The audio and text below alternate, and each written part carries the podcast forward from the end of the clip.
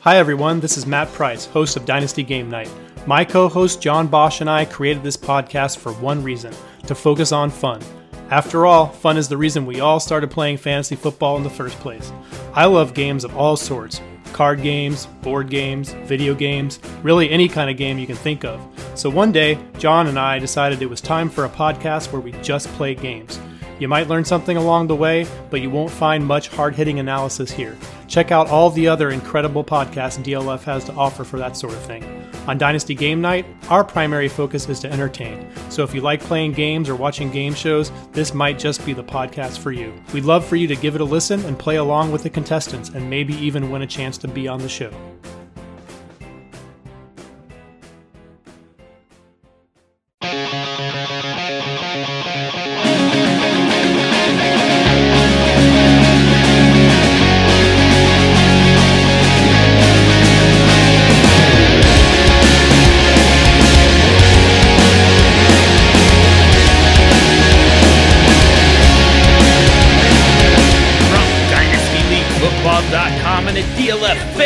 Podcast.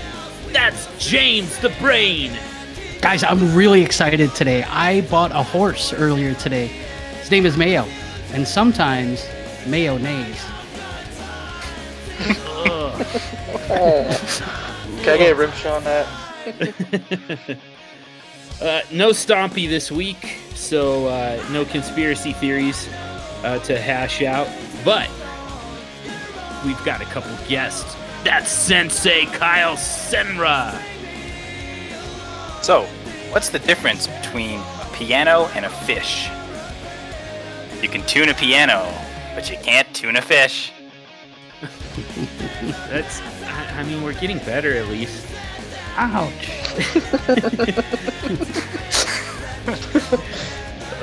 That's the Senator, Alessandro Senatore. So what happens when you give a politician Viagra? He gets taller. Oh, man. Okay. See, that one, that's the type of thing that I'm looking for personally. Like, all right. Let's finish up the intro, John. Slightly dirty. I like it. I am John, shut down by press coverage, Hogue, and this is a Super Flex Super Show. We have a couple awesome guests with us tonight. The hosts of the brand new, two-thirds of the brand new Full Press Coverage Fantasy Podcast. We've got Kyle Senra and Alessandro Senatore. It's just Senator, though, right? Yeah, it's just it's Senator. Just go with that. Senator? Oh, Senator. Okay. It's just so much more fun to say that way, but it is, I mean, that name is so cool, Senator. Yeah. Well, you gotta give it the Italian accent because I am Italian, so you gotta go Alessandro Senatore.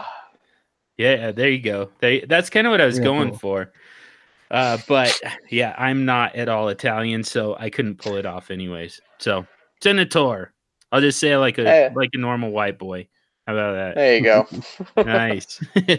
Well, guys, we got to thank you for coming on. I mean, the mic has barely even cooled off from you guys' first episode. It came out, in the last couple days? I think Friday it was put out, yeah.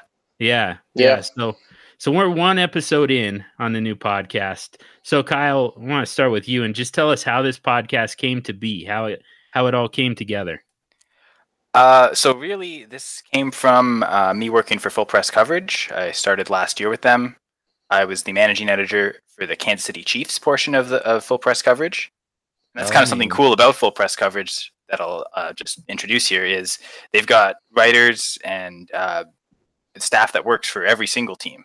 So the amount of information available for each team is actually quite amazing.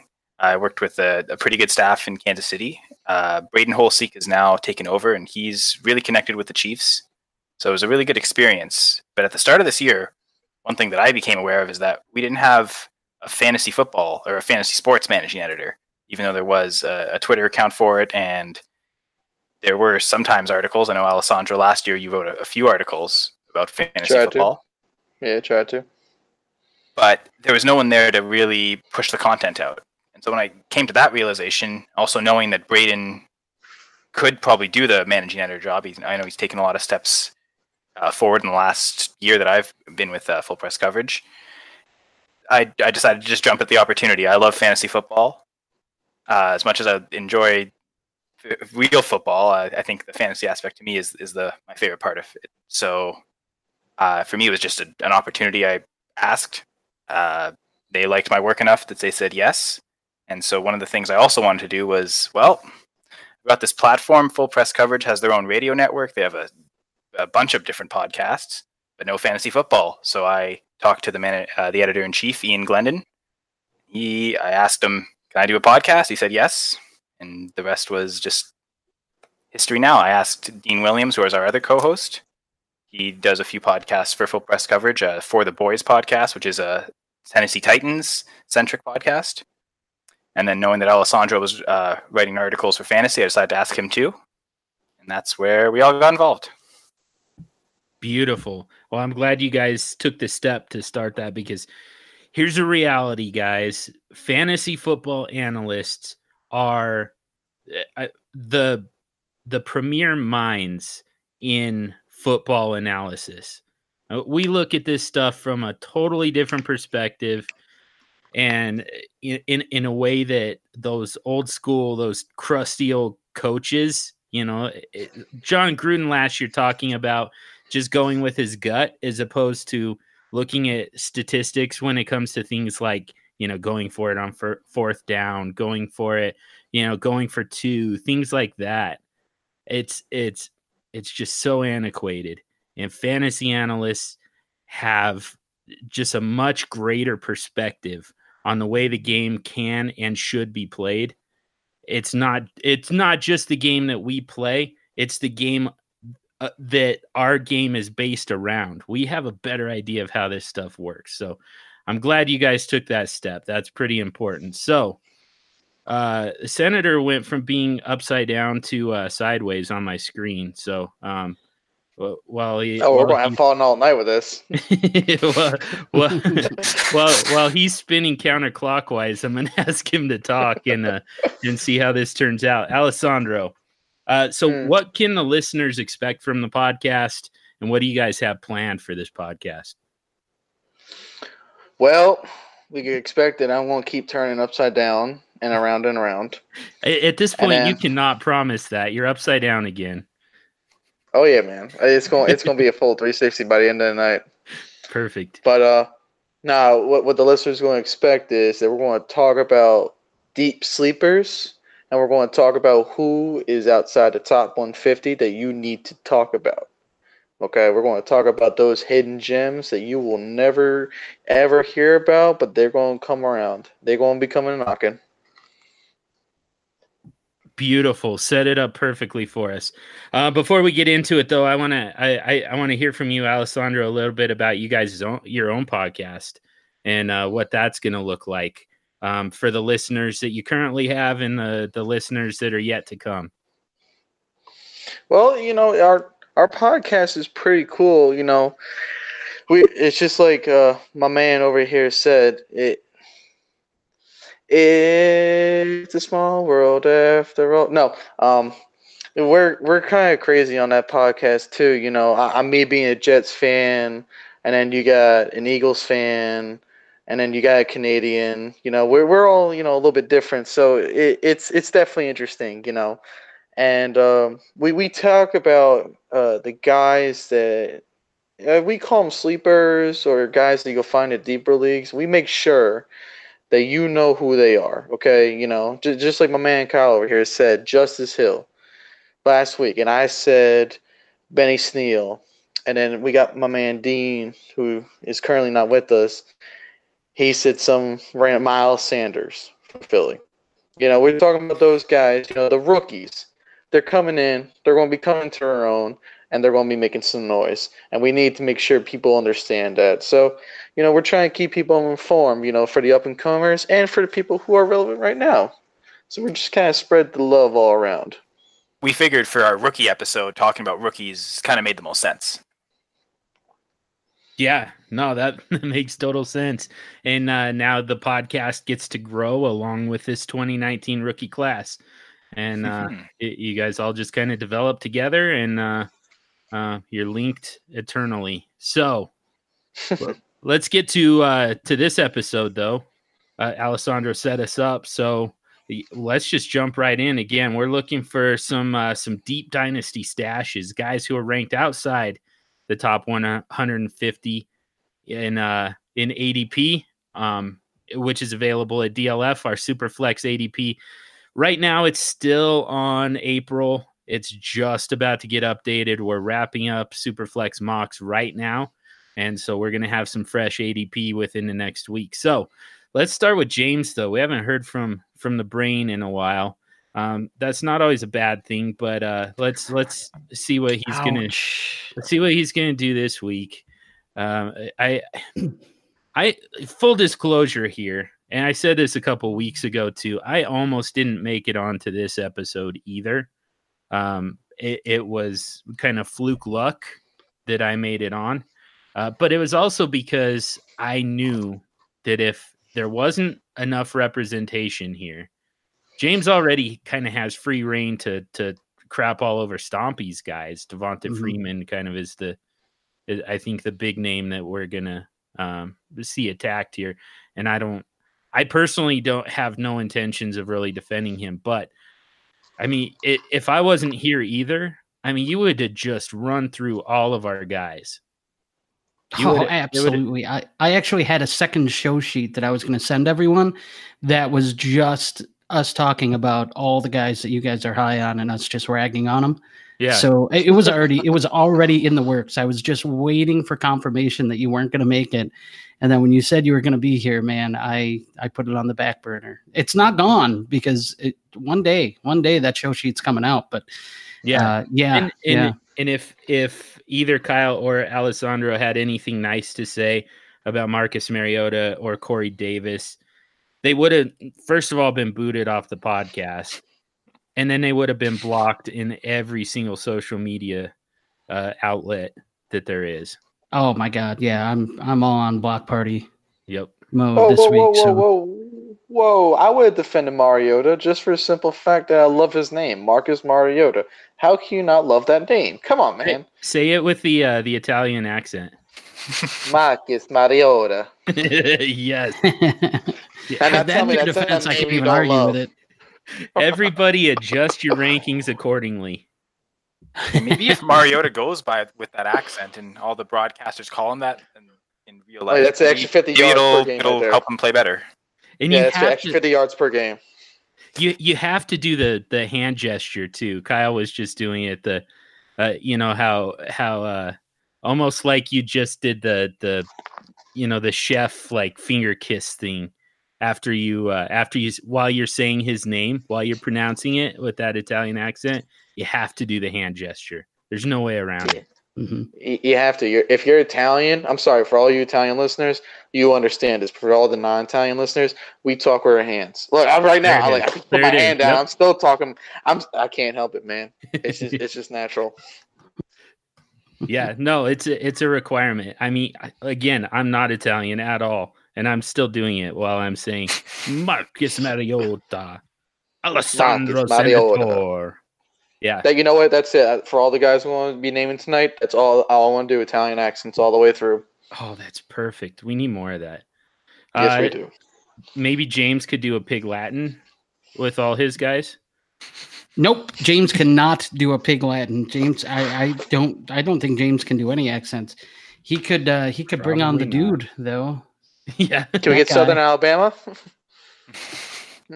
No, we can't. I'd have to kill way too many brain cells. Sorry. He wouldn't be James the Brain anymore. Yeah, we can do that. Oh, that nickname would be ironic at that point. All right, so I'm gonna start with my guy here before I get myself in any more trouble. And the guy that I think is an awesome deep stash is Nick Mullens. Look, Nick Mullens proved last year that he was a capable starting quarterback in this league, in a league that doesn't have enough capable quarterbacks.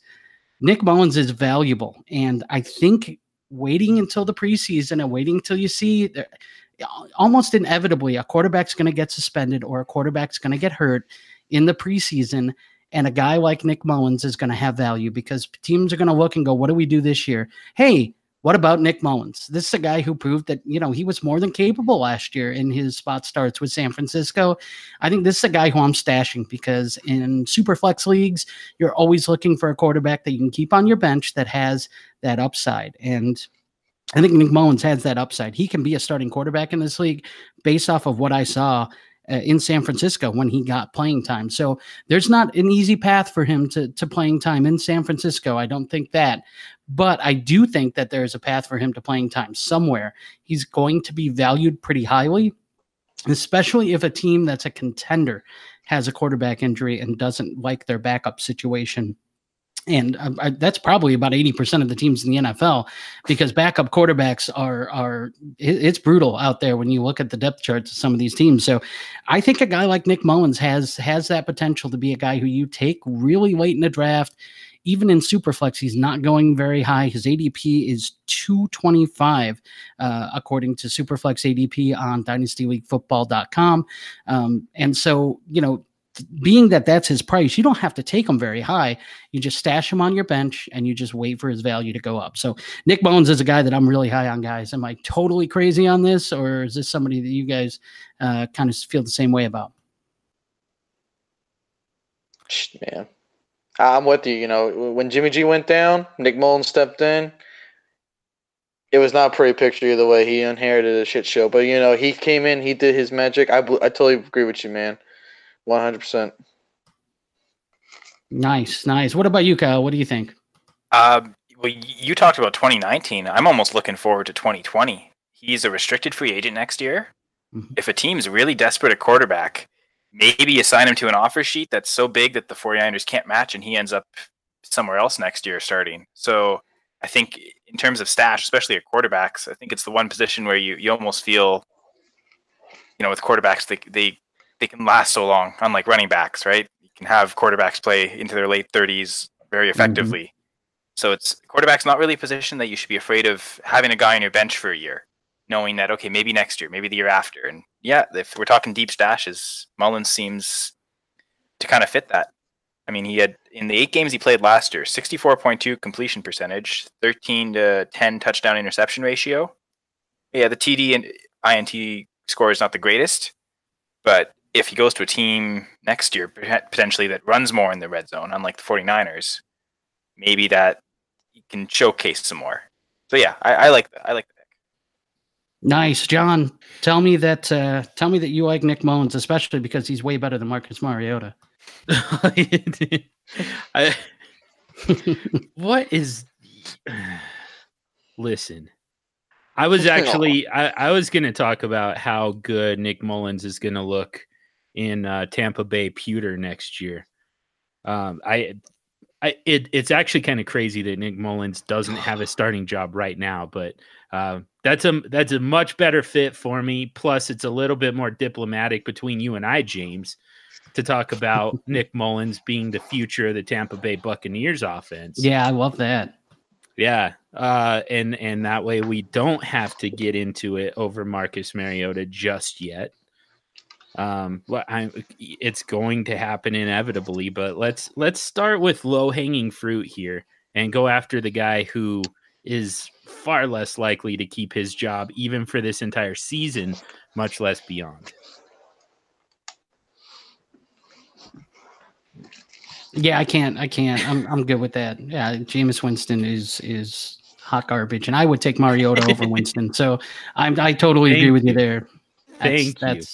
Yeah, we can move on. Finally, some common ground. All right. Well, in that case, yeah, before these guys have a chance to disagree with us, we better move on to the next one. And let's go with Alessandro here and give us a one of your stash guys. All right, my stash guy, you guys need to, you know, bump up his stats a little bit, is CJ Anderson, okay? CJ Anderson. You got to go with him, okay? Doesn't matter what you do, what you believe in, how you play the game, doesn't matter. I don't care. Listen very closely. Running backs are the future. And this man, was he 253 on your sheets over here? Did terrible in Denver. I love the guy. He's great. He did good. He just couldn't get the starting job in Denver. He got it, and then he lost it. And we're like, oh, shit. And then he went, and he got traded out in 17. Well, he came in 13. Left in 17, so only 4 years there. Más o menos. And then he went to Carolina. Wasn't there very long. And then he went to the Rams, where he said, who's Todd Gurley? This man ran. Whew, did he run. He made Todd Gurley look like my damn running back, before I had Le'Veon Bell. Okay, let's put it that way. This man, running backs are the thing. If you want to get points, get a running back. If you want to get points, get a running back. If you want to get points, get a running back, okay? Running backs are guaranteed to get you points. And CJ Anderson going to Detroit, where they have, they had Garrett LeBlanc. I'm not sure he's entirely there still because he's not that relevant anymore. Whoops. But he's there. You got Anderson there. Stafford ain't that great anymore. Sorry, Stafford. Love you, but you ain't that great anymore. You need a running back, and they're going to lean on him because Theo Riddick is terrible. That guy from way years ago, I don't remember what his name, Jones or something like that, the running back. Zach Zenner, that's his name. Yeah, he's terrible. He's gone. Anderson's going to lead that backfield, and he's going to bump up in the stats, and he's going to make some magic. You got to trust in the running backs. Nice. Well, I tell you what, I like CJ Anderson as a sleeper. I think I have a little bit of a different perspective because I like Kerryon Johnson a lot, and I think Kerryon's going to be the guy.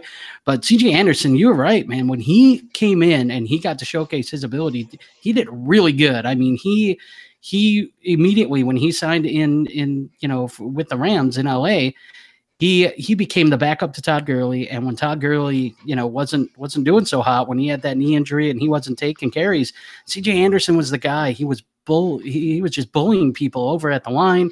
He looked really good. So I think, there's opportunity for him. Absolutely. If Kerryon, doesn't live up to the hype or if he gets hurt, I think CJ Anderson definitely is a guy that you can stash. And not to mention the fact that, a stash is somebody that we're stashing. We're waiting on him to produce, and I think you can wait on a guy like CJ Anderson because he doesn't cost you much. Like you said, his ADP is 253 right now, according to DynastyLeagueFootball.com, Superflex ADP.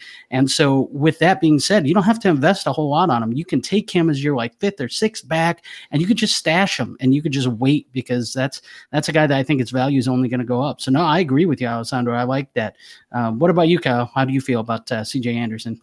Well, yeah, I don't know if CJ Anderson's gonna usurp Kerryon Johnson, but we did see last year LeGarrette Blount had 154 carries to Johnson's 118. Now there was Johnson was injured, and even in the red zone, Blount 26 carries to Kerryon Johnson 17 carries. Now with all the injuries, with the injury to Johnson in mind, that's probably about even in terms of per game splits. But still, the Lions showed last year that they wanted to run a lot, but not just with one person. We'll see if Kerryon can bulk up in the offseason. Maybe this year he shows more durability. But if that doesn't happen, they're going to need someone to get, upward of 100 carries. And like Alessandro mentioned, Theo Riddick not really doing much for you on the ground. Zach Zenner, a total meh player. He's always.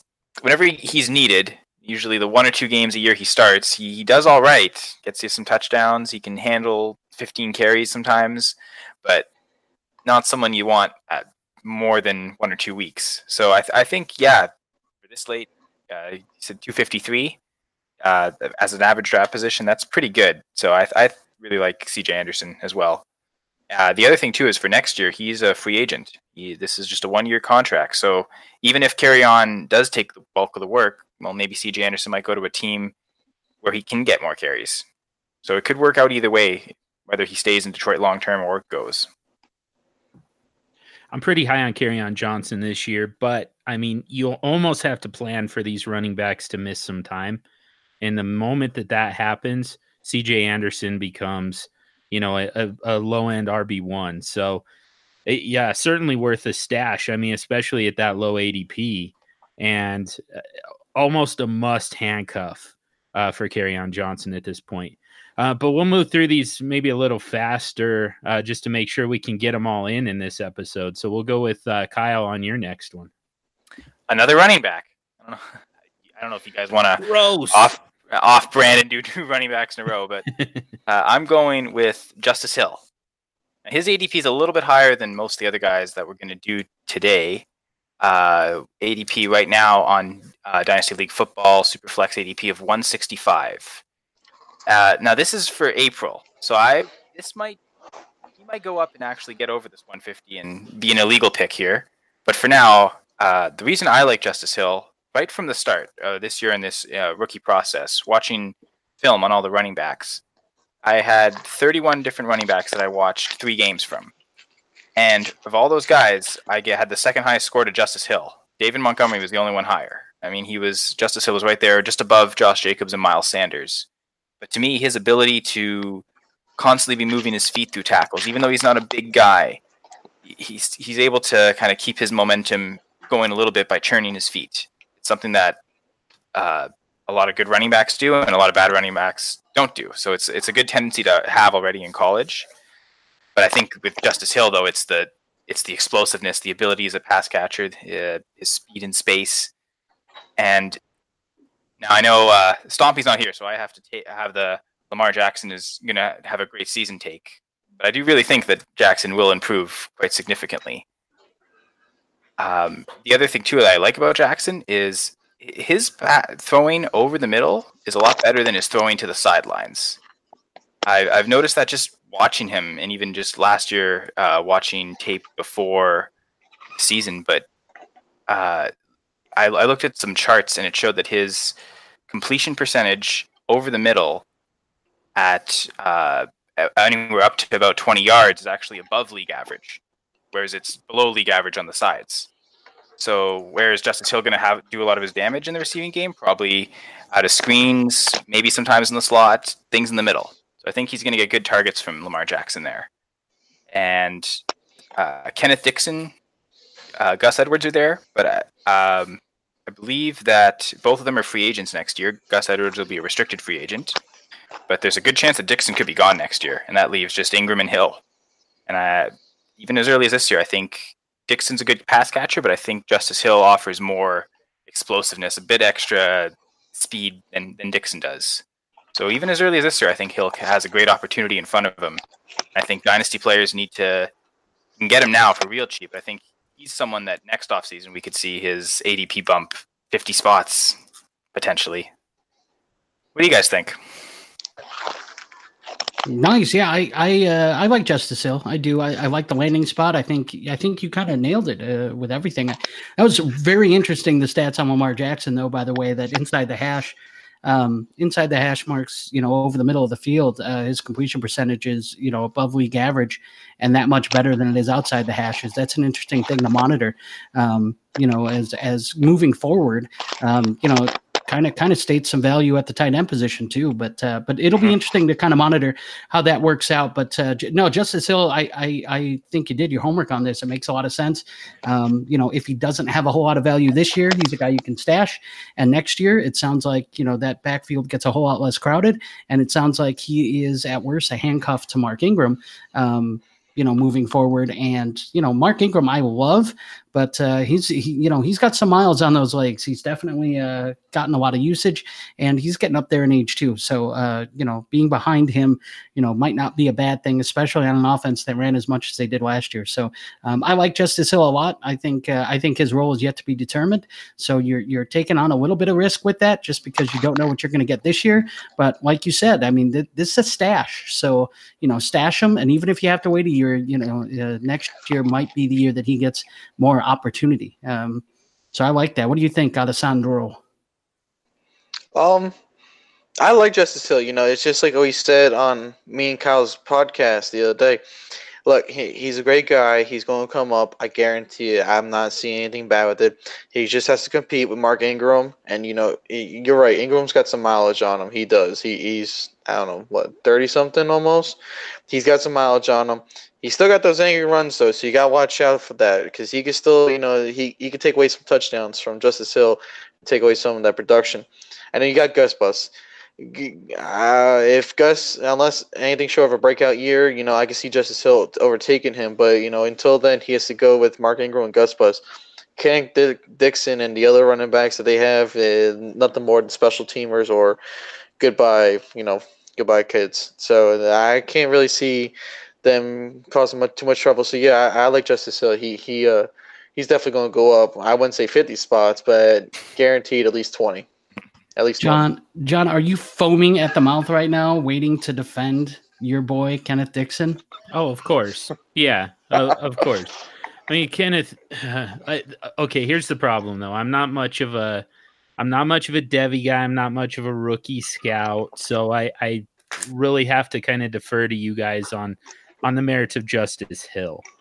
All I know is Kenneth Dixon is the whole issue has just been health. It hasn't been performance. I mean, when he's on the field, he's clearly been the best offensive weapon that they've had over the last several seasons. But those opportunities have just been so few and far between. And I'll certainly acknowledge that there's a chance here that they're tired of waiting.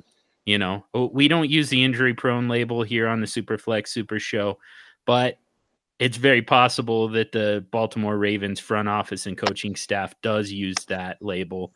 And if they do, you would probably apply it to Kenneth Dixon. So, you know, maybe this signing is just, or this selection of Justice Hill is a signal that they're tired of waiting on Kenneth Dixon. I think it's just as likely though, that this backfield can support both Justice Hill and Kenneth Dixon. I think that Mark Ingram is the more likely to suffer because, I mean, the more dynamic playmakers that you get on the field at the same time, the better it works with what Lamar Jackson does with that run-pass offense. You know, you can do so much more and you can disguise so much of what you're trying to do when you've got a mobile quarterback like that. So I'm not worried about Kenneth Dixon. I think that you guys make valid points. As far as Justice Hill versus Kenneth Dixon, I just don't know that the two are ultimately going to be mutually exclusive. Well, do you think Kenneth Dixon's going to outrun quarterback Lamar Jackson? That I don't think that anybody is going to even have the opportunity to do that. 27 carries in a game. That's kind of the bar here, I suppose. But I'm gonna get to my guy.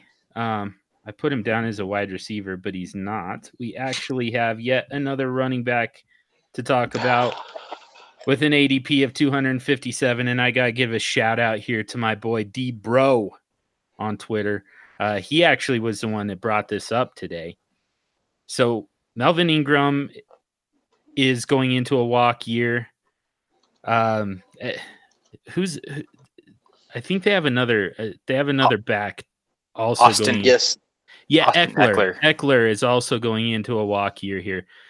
Mm-hmm. And on top of all that, Melvin Ingram just has not played a full healthy season yet as a pro. And Justin Jackson has filled in admirably, at least in 2018. We've seen what Justin Jackson can do. There's a good chance here that San Diego decides to move on from Melvin Ingram after 2018 because it's a highly replaceable position, the running back position. We know that there's not a huge difference between one back and another, generally speaking. In terms of talent, it really means very little. And that's why you can move on from Melvin Gordon. And you can allocate those funds to a different position. You can even draft a rookie. But I think that Justin Jackson likely gets the first shot at the starting job in 2020, you know, assuming this all plays out the way we kind of expect, the way I expect it to. And I think that he's already shown them enough that he could be at least their workhorse back, at least their feature back, if not the bell cow, and kind of consolidate what both Melvin Gordon and Austin Ekeler do. Anyone disagree? Anyone agree? Yeah, I like Justin Jackson. Let me start with that. I don't think the long-term plan is to get rid of Melvin Gordon, though. So I think, you know, he's going to have to find value outside of, as a primary backup. I do think that Austin Ekeler is going to command top dollar once he hits the market, just because of his skill set and what he can do. He's proven that he can take the lead work share of a running back committee too. So I think if there's a team that's looking for a committee or looking for an electric guy out of the backfield that can I like how you caught yourself on that one. Yeah, I did. I knew I was. He's no Chris Carson, and we all know that. No one is. But no, he's the kind of guy though that can make a play, a big play, off of a small screen pass or a 5-yard pass over the middle. So I like his skill set, and I think he probably becomes too expensive for them to bring back. I think Justin Jackson is the kind of guy that they can trust to be the number two there, though. I think he's the kind of guy that they can trust to fill in for Melvin Gordon if he does go down, and he's the kind of guy that they can rely on to give him a breather every now and then when they need to. So I think his value is going to be good. And I definitely feel like, with what you're paying now, you stash him and you see how his situation, goes. If it gets any better, if he gets that promotion, even, even as a running back too, I mean, this is a guy that's being drafted, 257. I mean, if he becomes a running back too on a team that scores a lot, like the Chargers do, that's not a bad gig, especially for where you're getting them. So no, I like it. What do you guys think, Kyle? Alessandro, what do you guys? Well, you raised your hand, Alessandro, so you go first. Yes, because I have to object to a lot of things here, and I want to play a little bit of my biasness, okay? So Justin Jackson, I have a problem with him. I have a big problem with him, but I want to get to someone first. Austin Ekeler. He's the number two back. And I think that he's going to stay. Melvin Gordon, I think he's going to stay too, barring any injury, because I know his knee got a little shoddy there last season, but barring any injury, he's going to stay there until his time is up. They think Austin Ekeler, when he walks, I don't think he's going to be back to the Chargers. So here's my problem with Justin Jackson. He is killing my man right now, and this is where my biasness comes in. Detrez Newsome. He went to my university with me, so yes, I am a little bit biased. I'm sorry, but he is a four-stringer / more special teamer running back. My man's not gotten any work, but he came on Chargers UDFA, and he's posted up 50 yards on 5 carries. So that's about 10 yards a carry, And so he's the only reason why he actually has some numbers is because he went in when Ekeler and Gordon were out for those few little bit. So, but my man right here, he is the real deal. He put up massive numbers at school. He walked away from Western Carolina with a little under 7,000 all-purpose yards, which is the all-time at the school. He posted 16 100 rushing yard gains, which is second school history, and it's a record in the Southern Conference. And I know it's the Southern Conference. I get it. Trust me. I'm here in Gamecock country. So, but he's shining. So, do I think Justin Jackson can pull it off? Yes, but keep an eye on Detrez Newsome. That man is also there. But as far as Justin Jackson goes, I like the guy. I don't think he has a future with the Chargers if they keep Melvin Gordon and Austin Ekeler. Ekeler may leave, so he may have a possibility as a second back, but so long as Melvin Gordon's there, I really don't see him really getting that spurt. Maybe a touchdown-dependent running back, but I don't know, man. All right, Alessandro, I gotta ask if this is your guy, that's the fourth string running back right now on the Chargers, how come he's not on this list, man? This is a deep stash list. You just went to bat for this guy. You just told me all about him. How come you didn't put him on this list? I only got two options, man. I got to talk at least about one of my Jets. Oh, man. But no, that's heartbreaking. But no. I think you brought the heat with that. I think that take is look, yeah. Is no. Oh, yeah, it's a hot take for sure because – look, I love my man Detrez, okay? We called him D-Train in college. Why? Because he would hit people and keep going. Maybe we call him D-Train for a reason. But the problem is he's four-stringer. they're using him as a actual UDFA, special team role, which it's fine. It's giving him work. He's staying on the team. The fact that he's on the team still and they haven't cut him says a lot. So he's still there. But, like I said, the same thing with Justin Jackson. If Ekeler and Gordon are still there, my man's not going to get any showtime. And if he actually gets the rock, I promise you, he will run it down. He will take it on. So you know what? Guys, if you want to take Detrez, you got to go find him deep all the way in the back of zone because he's just so undervalued. I'm not even sure he's ranked kind of undervalued, and that breaks my heart a little bit. But you know what? I fully believe in this man. If he can stay on the Chargers and outshine, in the preseason, Justin Jackson, Austin Ekeler, if he can actually get his, time slot, I'm telling you, Detrez Newsome, he will run. He is burly. He is big. He's 5'11", 210, so, he's a little bit short, but, he's got some weight behind him, so he'll hit and he'll keep going. You know what I'm saying? He's still young. He can still do it. Ekeler, get the hell out of there. I need my man to get in, okay? All right, man. Well, Kyle, quick, man. Oh, sorry. Go ahead. No, that it's interesting stuff about Newsome, and it sounds like he might be a dynasty stash as well. Certainly worth a stash.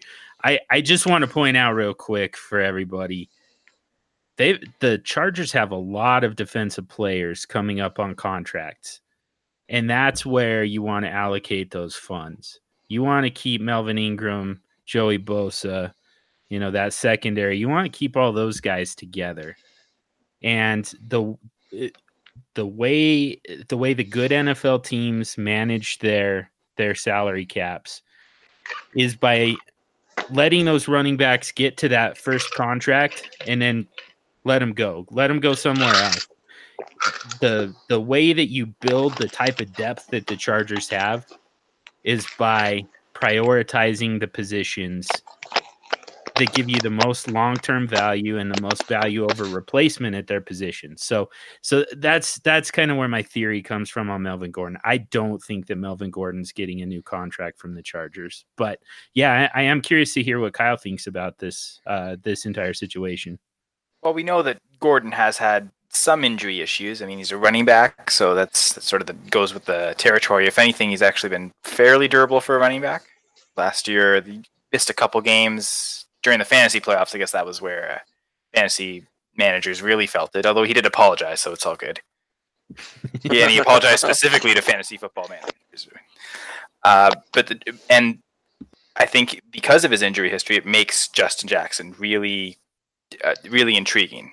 Last year, whenever they tried to give Austin Ekeler the bulk of the carries, it really didn't work. He showed that he needs to be on the outside. He's not someone who's good to run up the middle, and Justin Jackson is. So I think the one thing for sure, if you're a Melvin Gordon manager, you should really think about handcuffing Justin Jackson and not handcuffing Austin Ekeler. Ekeler probably has more standalone value, especially in PPR leagues and receptions, but to me, Jackson's the handcuff to Gordon, and if John is right, he could be the future lead back for the Chargers. Nice. All right, back to you, James, for your second stash guy. Yeah, my second guy is a deep stash. He is currently going at his ADP is at 236. Again, on DynastyLeagueFootball.com, Superflex ADP, and that is Keyshawn Johnson, wide receiver for the Arizona Cardinals. And just give him the damn ball. I'm telling you, man. Arizona drafted a bunch of receivers, right? And their receiving position, I have no idea how they're going to utilize any of these guys. So let's kind of take a look at it. Larry Fitzgerald is likely winding his career down, right? I mean, he had a great career, but it's got to be coming to an end sooner rather than later, I think. You're going to probably need to find somebody eventually to take over that spot, right? Who did you have? You had, you got Christian Kirk there, but you got a new regime, and Kirk wasn't their guy. They didn't take him. So I don't know how they feel about him. Well, the fact they drafted 3 wide receivers and 2 of them project to be slot guys tells me that I don't think they're very high on them. So we have Andy Isabella, who is, by all all accounts, he, you know, analytics wise, he's a guy who can't miss, but he went to a really small school. He's going to take some time to adjust. I think we have Akeem Butler, who dropped in the draft. I think he's more of an outside threat than a slot guy. So then we look at a guy like Keyshawn Johnson, who's getting overlooked because he was the third guy drafted in Arizona. However, his tape at Fresno State showed that he's a fantastic player. He could play this game at a high level. He's got great hands. He's a good route runner. I think he projects nicely in the slot. It's just going to depend on how Arizona is going to use these guys. I don't think anybody knows how these receivers are going to be used there. So give me the guy that I can take the latest. I'll stash him on my bench and I'll see how he's used. If he's utilized well, if they go to a spread type offense where they got 4 or 5 wide receivers out there, you know, Keyshawn Johnson may shine. He may be the guy that emerges as the guy that they lean on. I don't know what Kyler Murray's going to do at quarterback there. I don't know what the system's going to be. So there's a lot of unknowns. So, you know, if I can have a piece of that offense that I can get very late and I can just kind of stash and see what I got, that's what I'm going to do. So that's my guy, Keyshawn Johnson. Man, I don't know how to sort through that Arizona passing game. I mean, just especially when they bring in so many different rookies, I don't know how you differentiate one from another, and so many of them do similar things. I think it's going to be a mess, but I'm curious if Alessandro or Kyle, if either of you guys has a light you could shine on this for us. Yeah, real simple. The Jets, they came into minicamp with 19 wide receivers. We walked out with 6 of them. Trust me, they'll figure it out. There's going to be a lot of special teamers. There are going to be wide receivers. If Kyle Murray is going to stick to the Oklahoma type of style, it's going to be a complete air raid offense, and they're just going to keep rotating those wide receivers in and out. Then think about Larry Fitz. He's probably about 5 of those rookies. You need about 5 rookies to make 1 Larry Fitz, so they're probably going to be using it like that. That's all I'm saying. All right, Alessandro. Yeah. All right, Alessandro, give us your second stash. My second stash is Trevon Wesco. Okay, he's a rookie. The Jets just drafted, actually. Excuse me, I'm sorry. Look, this man, he's going to do something. And the reason why I'm saying this, granted, the Jets have 4 tight ends in their room right now. They just got rid of a tight end. Okay, Jordan Leggett. I'm sorry, never trust a Clemson player. I know I'm in Gamecock country. I know I am like this, and unless it's a quarterback or wide receiver, do not trust a Clemson player, okay? They will lead you to many, many, many heartbreaks. Trevon Wesco, he's an absolute monster. He was a dual back. When I say dual back, I mean he caught the ball and he hit you, so that way you didn't hit his guy. He is a dual back, okay? He's going to take up the targets. Chris Herndon is the number 1 tight end. I'm not going to dispute that right now. Wesco is not ranked. I'm sure that's going to change very greatly, but I don't think he's going to break 150, not until he shows off his talents. And he's going to be more or less handcuffed to touchdowns. I'm sorry, guys. That's the kind of the name of the game in the Jets dumpster fire situation over there. Dun, dun, dun. But yeah, he's going to be a touchdown-dependent tight end, as most tight ends are, but he's definitely going to be it. Chris Herndon for the Jets, he's going to be more of a receiving tight end, so you could get some yardage and touchdowns. But Wesco's going to rule as number 2 because he can actually receive. You know, you got Eric Tomlinson. Tomlinson's blocking tight end, period, nothing more. Daniel Brown's just there is to, you know, boost morale for the other guys. I don't know who the hell he is. So yeah, just keep an eye on Trevon Wesco because he's definitely going to be something. Any thoughts on that, Kyle? I think the only one that's real threat to Wesco in front of him is Chris Herndon. So, like Alessandro said, all you only has to do is beat out 1 guy, and he's suddenly a starting tight end in the NFL. So, yeah, definitely for a guy that's not ranked in the DLF Superflex ADP, I think it goes all the way down to 280. So if he's past 280, I mean, that's cheap, free, basically. Might as well take a shot. Yeah, he might make it onto the newer ADP, but, man, I kind of doubt it. This is a super deep one, and I think it's going to stay that way. So I really like that one. Even as much as this is a Chris Herndon podcast, I think that that's a very interesting one. So let's get your second stash, Kyle. So another guy that like we just mentioned, is unranked outside the 280 here. Dekeel Williams. I don't know if you guys have ever heard of him. He was in college starting in 2012. He went to Mississippi Gulf Coast Community College, and in 2 years there, he had 118 receptions for over 2,000 yards and 26 touchdowns. He was actually, I guess, not really sure how intricate the college system works exactly, but it says here that he was the #1 junior college recruit in 2014. So I'm guessing with junior colleges, you get enough chances to. You can take recruits from those schools. I guess that's what Aaron Rodgers did. He went from a junior college to Cal. And Williams ended up going to Auburn. He did pretty well at Auburn, but he was dismissed from the team in 2015, his second year there. He got into a bar fight with a teammate, broke his nose or broke his jaw or something, and Auburn dismissed him from the school completely. He declared for the draft that following year. He went undrafted. He signed with the Rams, and he got cut at the end of training camp. So far, NFL history that it has stopped. However, Williams went to the CFL for 2 seasons, and as Alessandro hinted at before, I'm Canadian, and I do watch the CFL, and I do really like it a lot. Even I will admit that, you know, the quality of talent isn't what it is in the NFL, but still, in 2 seasons of professional football, he, this last season, 2018, actually quite dominated the league, really. His first year, it wasn't too bad. He only played 13 games, but he had 4 100-yard games. And his second year really broke out for 88 receptions, 1,579 yards, and 11 touchdowns. Playing against professional athletes is something. It's playing against professional cornerbacks. It's difficult. Yes, there are some colleges that have a lot of future pros on it, but at the same time, they're not fully developed athletically. So for someone to come into a professional football league and dominate like that, you pay attention, you noticed. He's 6'3", 225 pounds. And I looked at his 40 time from 2016. It wasn't impressive at all. And from what I saw from him last year, he's certainly gotten better. And he admits it too. His head wasn't in the right space after getting released from Auburn. Even when he was with the Rams, he didn't really try that hard, or at least to what he knows how to now. He didn't really understand how to be professional, what it took.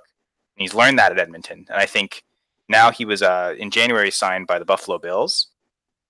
And, I mean, really, the one thing that I've noticed with the Bills at receiver is they don't have that giant red zone monster. Yeah, I mean, you've got John Brown, Cole Beasley. Zay Jones is 6'2", but he's also like 180 pounds, or 190 pounds, sorry. Not a guy that, as we've seen in the NFL, makes really good contested catches at all. Robert Foster, same thing. He's...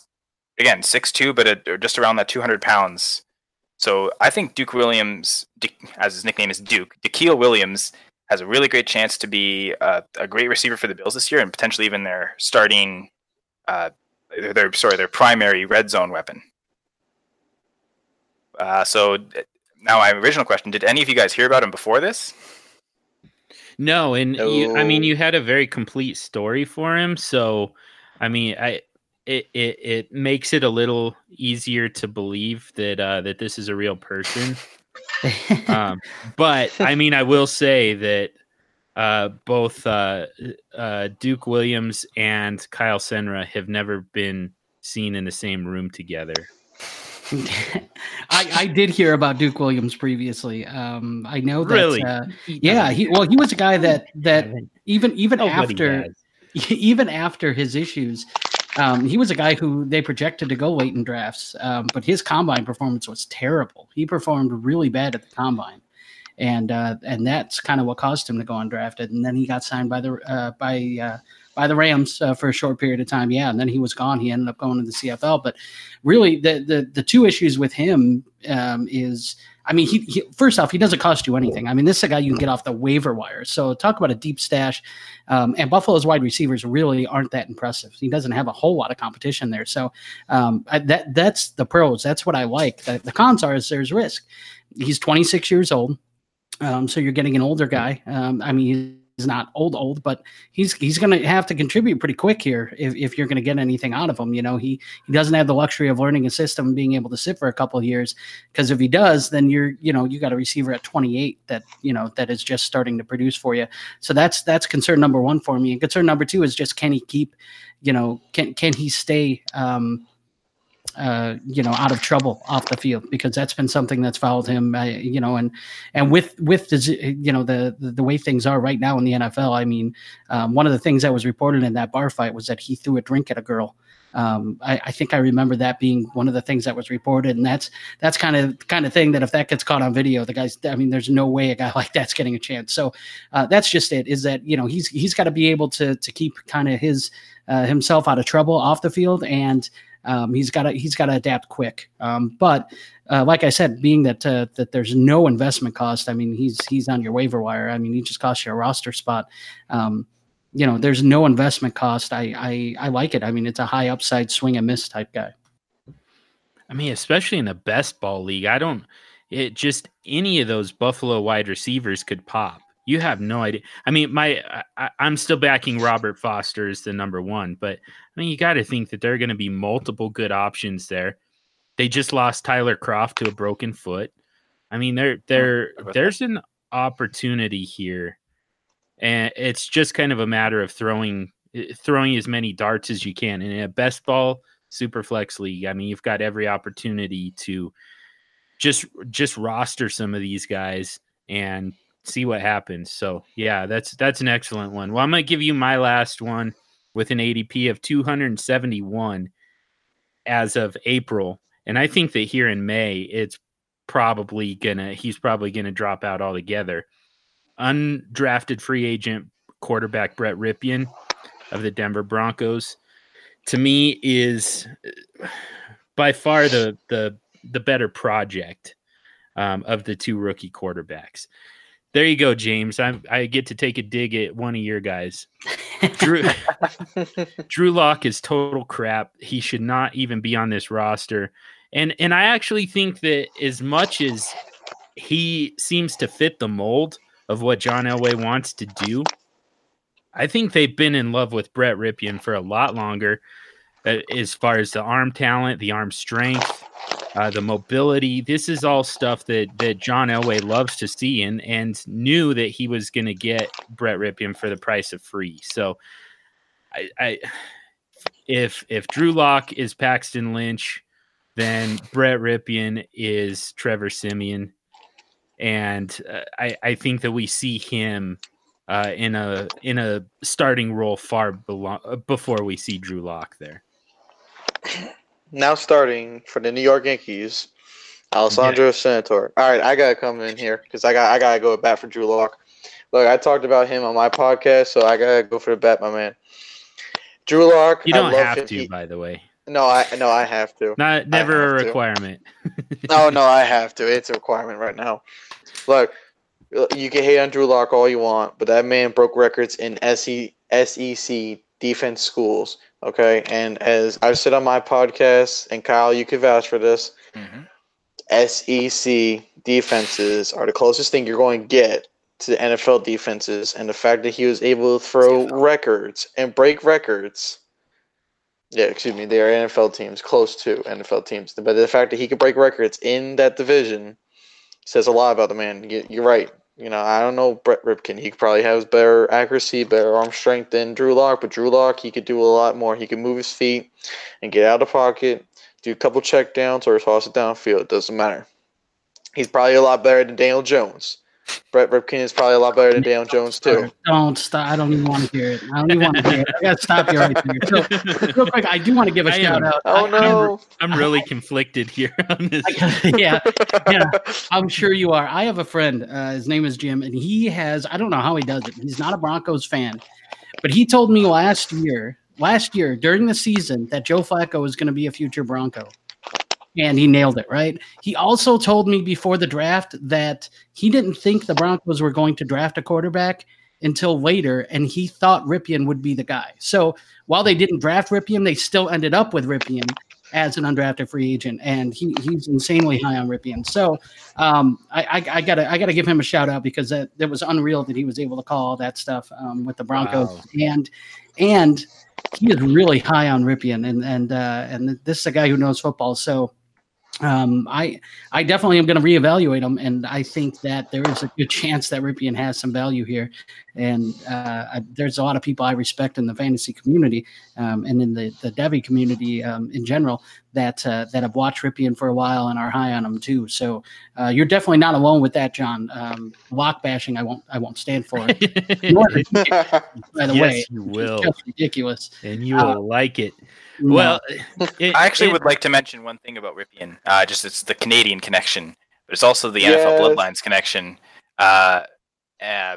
His father was Mark Rypien, who I think is the only Canadian to ever win a Super Bowl MVP. He was with Washington when they I think that was the time they beat the Bills in the Super Bowl. So he watched, or maybe not watched, but his father knew what it took to be an NFL quarterback. So I think the mental side of the game he'll be a bit more prepared for than other prospects who don't necessarily have NFL bloodlines. Interesting. He's got the bloodlines there for sure. Plus, his sister just dominated the lingerie league, whatever it was called. I mean, she was actually good. Like it. I mean, not just for girls wearing shoulder pads and lingerie. Like, she was legitimately. Oh, now don't be ripping that up now. No, it was. There's a reason that I know about this. Hands on the table, real quick, just to make sure. But yeah. Sorry, I made a mistake. It wasn't. It's his uncle, Mark Rypien. Is Brett Rippon's uncle, not his father. So that was. His uncle, and won 2 Super Bowls with the Skins in '87 and '91, and MVP in '91. So that's. There you go. And his cousin, James, you mentioned, hockey. You might know him, Rick Rypien, who unfortunately died back in 2011. So R.I.P. to Rick Rypien. He unfortunately mental health issues kind of got in the way with him. So first off, it's important to talk about those things, but don't want to drag that down this podcast too long. We just wanted to shout out to Rick Rypien. We're still thinking about you. Cool. Nice. Cool. Yeah. So I will back to Brett, back to the Broncos. I will say that the Broncos have been very, very good at developing quarterbacks that end up going somewhere else and being effective. So there's also that angle. I mean, this could still be Drew Lock's job. Brett Rypien could be. I mean, we've seen Kyle Sloter come through here. We've seen Chad Kelly come through here. That one was it's a different situation, but sure. It's very possible that the Broncos are grooming a very good backup quarterback with starter potential for another team. Meanwhile, they're gonna groom a backup quarterback and call him a starter for themselves. So, I think I've taken enough shots. I feel better. I'm sure James does not, but I'm feeling good about this. So, we can get to our last segment here with the guys. We're going to play a little bit of Your Nuts. We haven't done this a whole lot lately, and we need a lot more of it, especially we've got 2 up-and-coming podcasters on the show here. I guarantee that they've got some thoughts for us. So let's get some bold predictions from each of you guys. And we're going to start with you, Kyle. Show us your nuts. Yeah, and real quick, Kyle, before you get started, we really got to bring it this time because we got to show people what hot takes really are. And how they can be used. Yes. Hot takes and not just, a hot take just for the sake of a hot take. So yeah, you guys are gonna have to bring it this time, all right? So Kyle, start us off strong. So that was the struggle, right? Is trying to find something that was, out there enough to be considered a hot take, but realistic enough that it could happen. I'm not gonna say something like Cameron Artis-Payne will lead the league in rushing touchdowns. Right? That's just never gonna happen. So instead, I'm saying that one of everyone's favorite 3 tight ends will not end up as a tight end 1. My hot take is that George Kittle will finish outside the top 12 tight ends. Whoa! Now, man, indecent exposure right there. Yeah, he showed you my nuts there. Yeah, you showed us your nuts. You're definitely nuts. But I would like to hear a little bit more. Expand upon that a little bit. I'm sure you've got some reasoning behind that, or maybe a hypothetical scenario that could play out that prevents him from finishing as a tight end one. And I think that this could this hot take could probably cool off a little bit pretty easily. So Jimmy Garoppolo has only played 9 games with the 49ers so far. In those 9 games, George Kittle's stats are 28 receptions for 429 yards and 1 touchdown. On a per-game basis, that's 3 catches, 48 yards per game. On a per-16-game basis, that's 48 receptions and 768 yards. So in the times that Kittle and Garoppolo have been on the field at the same time, Kittle hasn't been the top target. He hasn't been that main primary weapon. In 2017, when they were both... when Jimmy... Garoppolo played, I think, 6 games for the 49ers at the end of the year. It was Marquise Goodwin that led the league in targets by almost doubled up what Kittle's targets were. And last year, we didn't see any of Kittle's huge games until it was Nick Mullens that was quarterback. So in the times that he's played with Jimmy Garoppolo, Kittle hasn't been that top 3 tight end. And going into training camp this year, we really have no idea who Jimmy G's primary weapon's going to be. I think the smart money would be to say it's Kittle, just because we saw what he did last year. But really, Jimmy G hasn't really liked to target him, especially not as Mullens did last year, as we saw. So I think Deebo Samuel, Dante Pettis, Marquise Goodwin again, who's still on the team, like those are all players that Jimmy G could potentially target more than George Kittle. So I think it's going to be an even spread kind of between those 4, and no one's really going to dominate. So. That's my reasoning there. Yeah, I mean, definitely less nuts than just headline reading. It gets a lot better. So, I mean, the tight end position is just such a mess. It's just so easy for a tight end of any kind of talent to make it into the top 12. But with that being said, I mean. I think that I don't know. What do you think, James? To me, this is a pretty valid concept here. Yeah, Kyle, you definitely did your research into it, and the numbers make sense. I mean, there's cause for concern here. Here's my thing. My thing is that to be a top 12 tight end, it takes so little because the tight end position is so thin that for him not to finish top 12, I mean, it's really hard to name 12 guys that are going to finish ahead of Kittle and feel good about it. I mean, then you're starting to name guys like Jared Cook, just some guys that I don't know that I can justify those guys being higher. So while I think that there is cause for concern, and I think Kittle's an absolute regression candidate, I think you're a little nuts for saying that he's going to finish outside the top 12. I will just say my one reasoning is I mentioned that per 16 game pace stat line with Jimmy G, and I know this isn't necessarily cut and paste, but with that stat line, 48 receptions, 768 yards, and 1 touchdown, Kittle would have finished as the tight end 16 last year.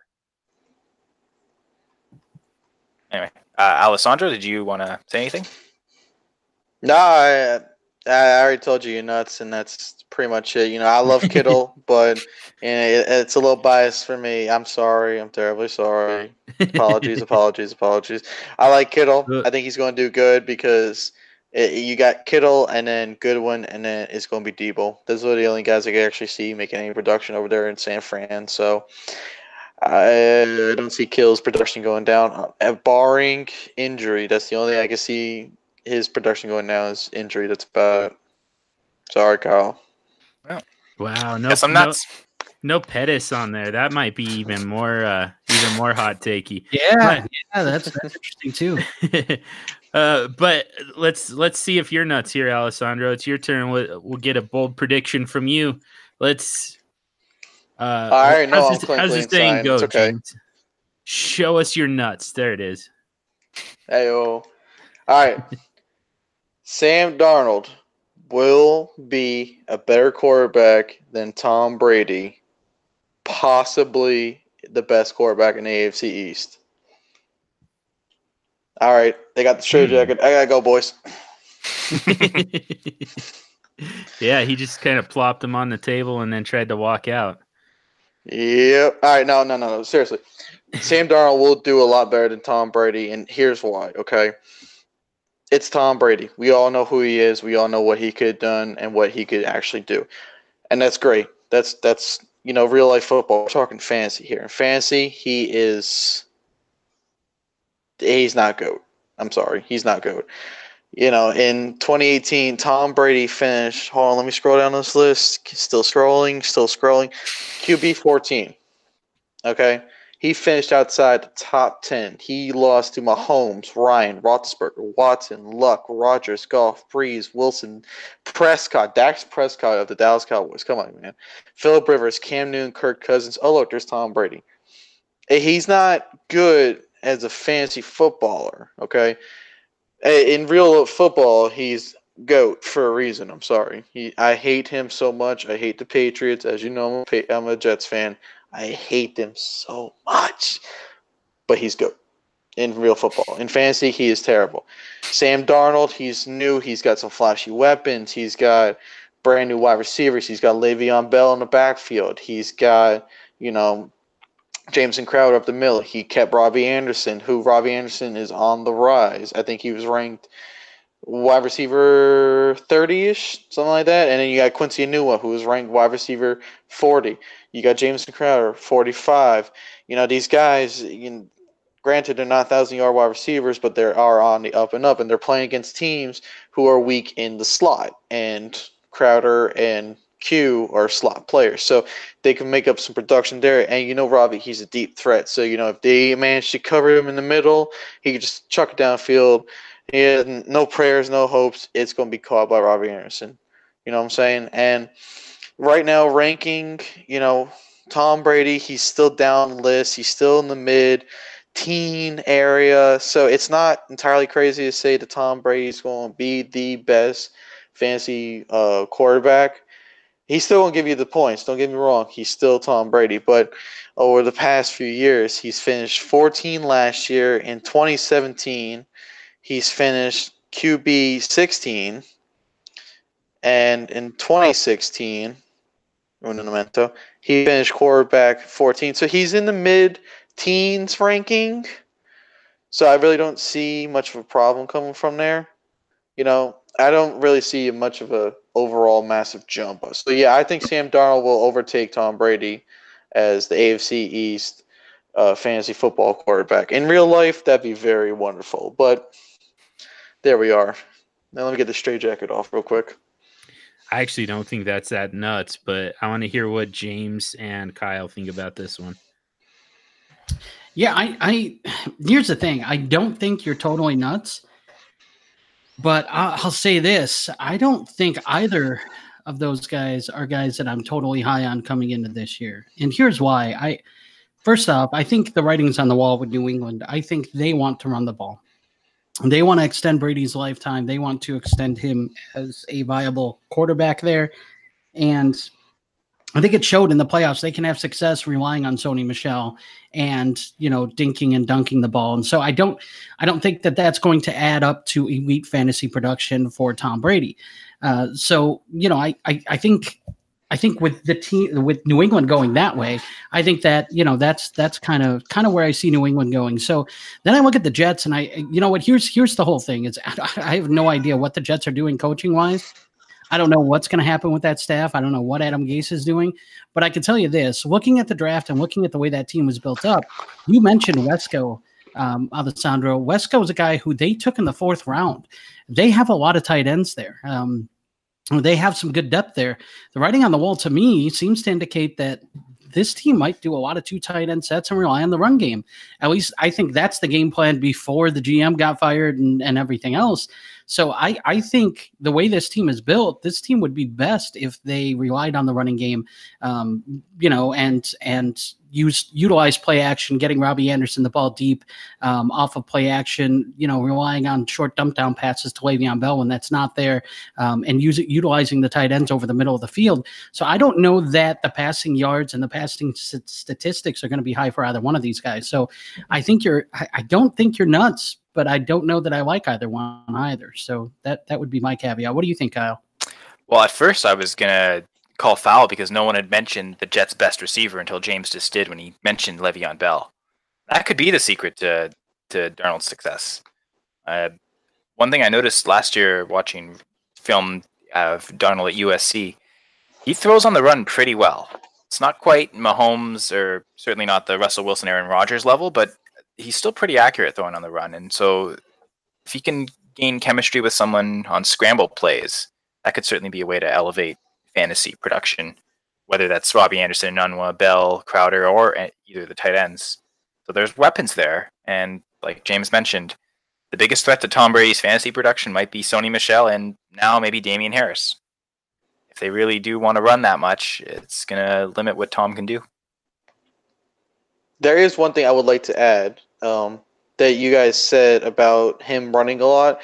And last year in 2018, and I want to say the 13th week or something like that, when the Jets played the Bills, you know, in Buffalo, Sam Darnold ran 46.8 yards all around before he finally threw what looks to be like a sidearm kind of Mahomes throw to Robbie Anderson in the end zone through double coverage. So he still has that throwing capabilities, and he can still move outside the pocket. So, yeah, he's not Russell Wilson. He's not Deshaun Watson. I wouldn't go as far as Rodgers. I'm sorry, Kyle. But he still, you know, he's still got the mobility of that. And you said before, he got Le'Veon Bell in the backfield. I think Le'Veon Bell's more of a, oh, I can't get Robbie, I can't get Q, I can't get Jameson, middle of the field check down running back. So he's if they could get him the ball, I could see him going off with it. But you forget one thing, Le'Veon did sit out for a year, so I don't know they're going to be using him a whole lot. They may, you know, work his way up into the end of the season, so that may be a problem near the end of the season. But I think it's going to be more of a progression up. So I think they'll throw it more before they start truly running it. Yeah, I mean, at the end of the day, the cliff is coming for Tom Brady at some point. We know that. So it's just a matter of getting out ahead of this a little bit. I mean, we know that at some point Sam Darnold is going to surpass Tom Brady. I already have Sam Darnold ranked ahead of Tom Brady just for the fact that he's got an entire career ahead of him. He's got an entire complement of weapons to throw to. He's got an offensive-minded head coach. It's just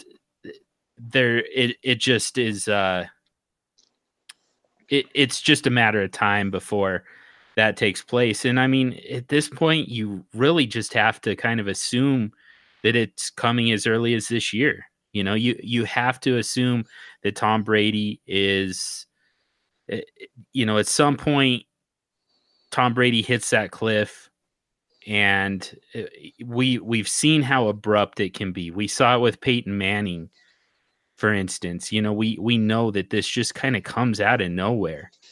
So it's just a matter of assuming that this is going to happen sooner rather than later, and just betting on the most likely scenario, which is a 41-year-old quarterback is not going to be nearly as effective as a 22, 23-year-old quarterback, especially with the way these two offenses are built and designed. So, yeah, I really don't think that one's nuts at all. I think that this one is absolutely going to happen, and I think it could happen as early as – is 2019, and it could be pronounced.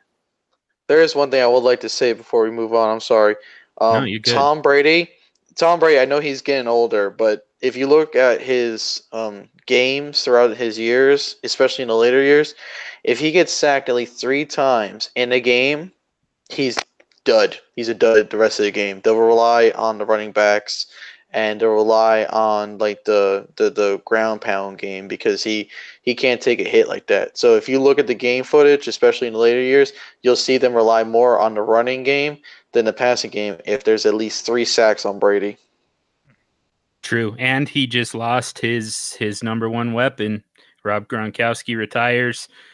I mean, it remains to be seen if that ends up sticking, if that ends up being a permanent situation. But, you know, there's a chance that Gronk comes back. But in the meantime, I mean, you just lost the guy who makes Tom Brady feel the most comfortable when he's standing in the pocket. They also lost. Sorry, John. No, go ahead. They also lost a couple of offensive linemen. Trent Brown signed somewhere, and I think Jared Verlander just retired today, or just announced that he was retiring. So, yeah, I mean, Alessandro's point of sacks, that could be something that happens more this season. Yep, correct. And I mean, they bring in N'Keal Harry, but otherwise it seems like they're trying to slant this more towards the running game. But so that was an awesome round of your nuts. So we want to thank you both for showing us your nuts. and above all else, just thank you guys for coming on. It's the Full Press Coverage Fantasy Podcast. It's at @FPC_fantasy pod, along with Dean Williams. And the podcast is part of the Full Press Radio Network at Full Press Radio on Twitter. So, Kyle, tell them where they can find you and all your work. So you can find my work at a few different places. I write articles for not only Full Press Coverage, but Going for Two and Flurry Sports. Although lately I haven't been too active with those two because I've been really focusing on getting this podcast up and running and revitalizing the fantasy sports content, but I am planning to write more for those two. On Twitter, I can be found at Nyama_KS, and that's spelled NYAMA_KS. Beautiful. And Alessandro, your turn. Where can they find all your work? Well, unlike Kyle, I am strictly on Full Press Coverage. I write for the New York Jets, and I am getting into writing for the Carolina Panthers due to me being in South Carolina. So, Panther fans, if you're out there, watch out for my articles. I'll be throwing it some your way too. And you guys can find me on Twitter at AMS1928. Beautiful. James the Brain, any final thoughts? I got nothing, man. I think we had a great show. I want to thank both these guys for coming on personally too. Kyle, Alessandro, thank you guys for coming on and joining us. We appreciate it, and I'm definitely looking forward to hearing more of your guys' podcasts when they drop. So keep up the good work, man. Both of you. Thank you very much. And thank you for having us on. This is great. I had a lot of fun. I'm glad. Yeah, thanks, man. Yeah, I second all that. Check out the Full Press Coverage Fantasy Podcast. You've only missed one episode so far. You can go back and get caught up pretty easily. And then from there, stay caught up with the boys. We're going to wrap it up there for the week. And as we do, ask you for a quick favor. If you haven't already, subscribe to the podcast wherever you listen to podcasts. You can also subscribe to the DLF family of podcasts, Mega Feed, and get access to all of the great podcasts from DLF. And once you're subscribed, if you'd give us a rating and review, not all podcatchers give you the option, but on the ones that do, those ratings and reviews help us to expand our reach, get out to a larger audience, involve more people in the conversation, and from there we can really zero in on the topics that are the most useful to you, the listener. And in the vein of listener interaction, send us your trades on Twitter at SuperFlexShow. You can also send them to any one of us individually. Stompy's at FFStompy. James is at _James the Brain, and I'm at SuperFlexDude.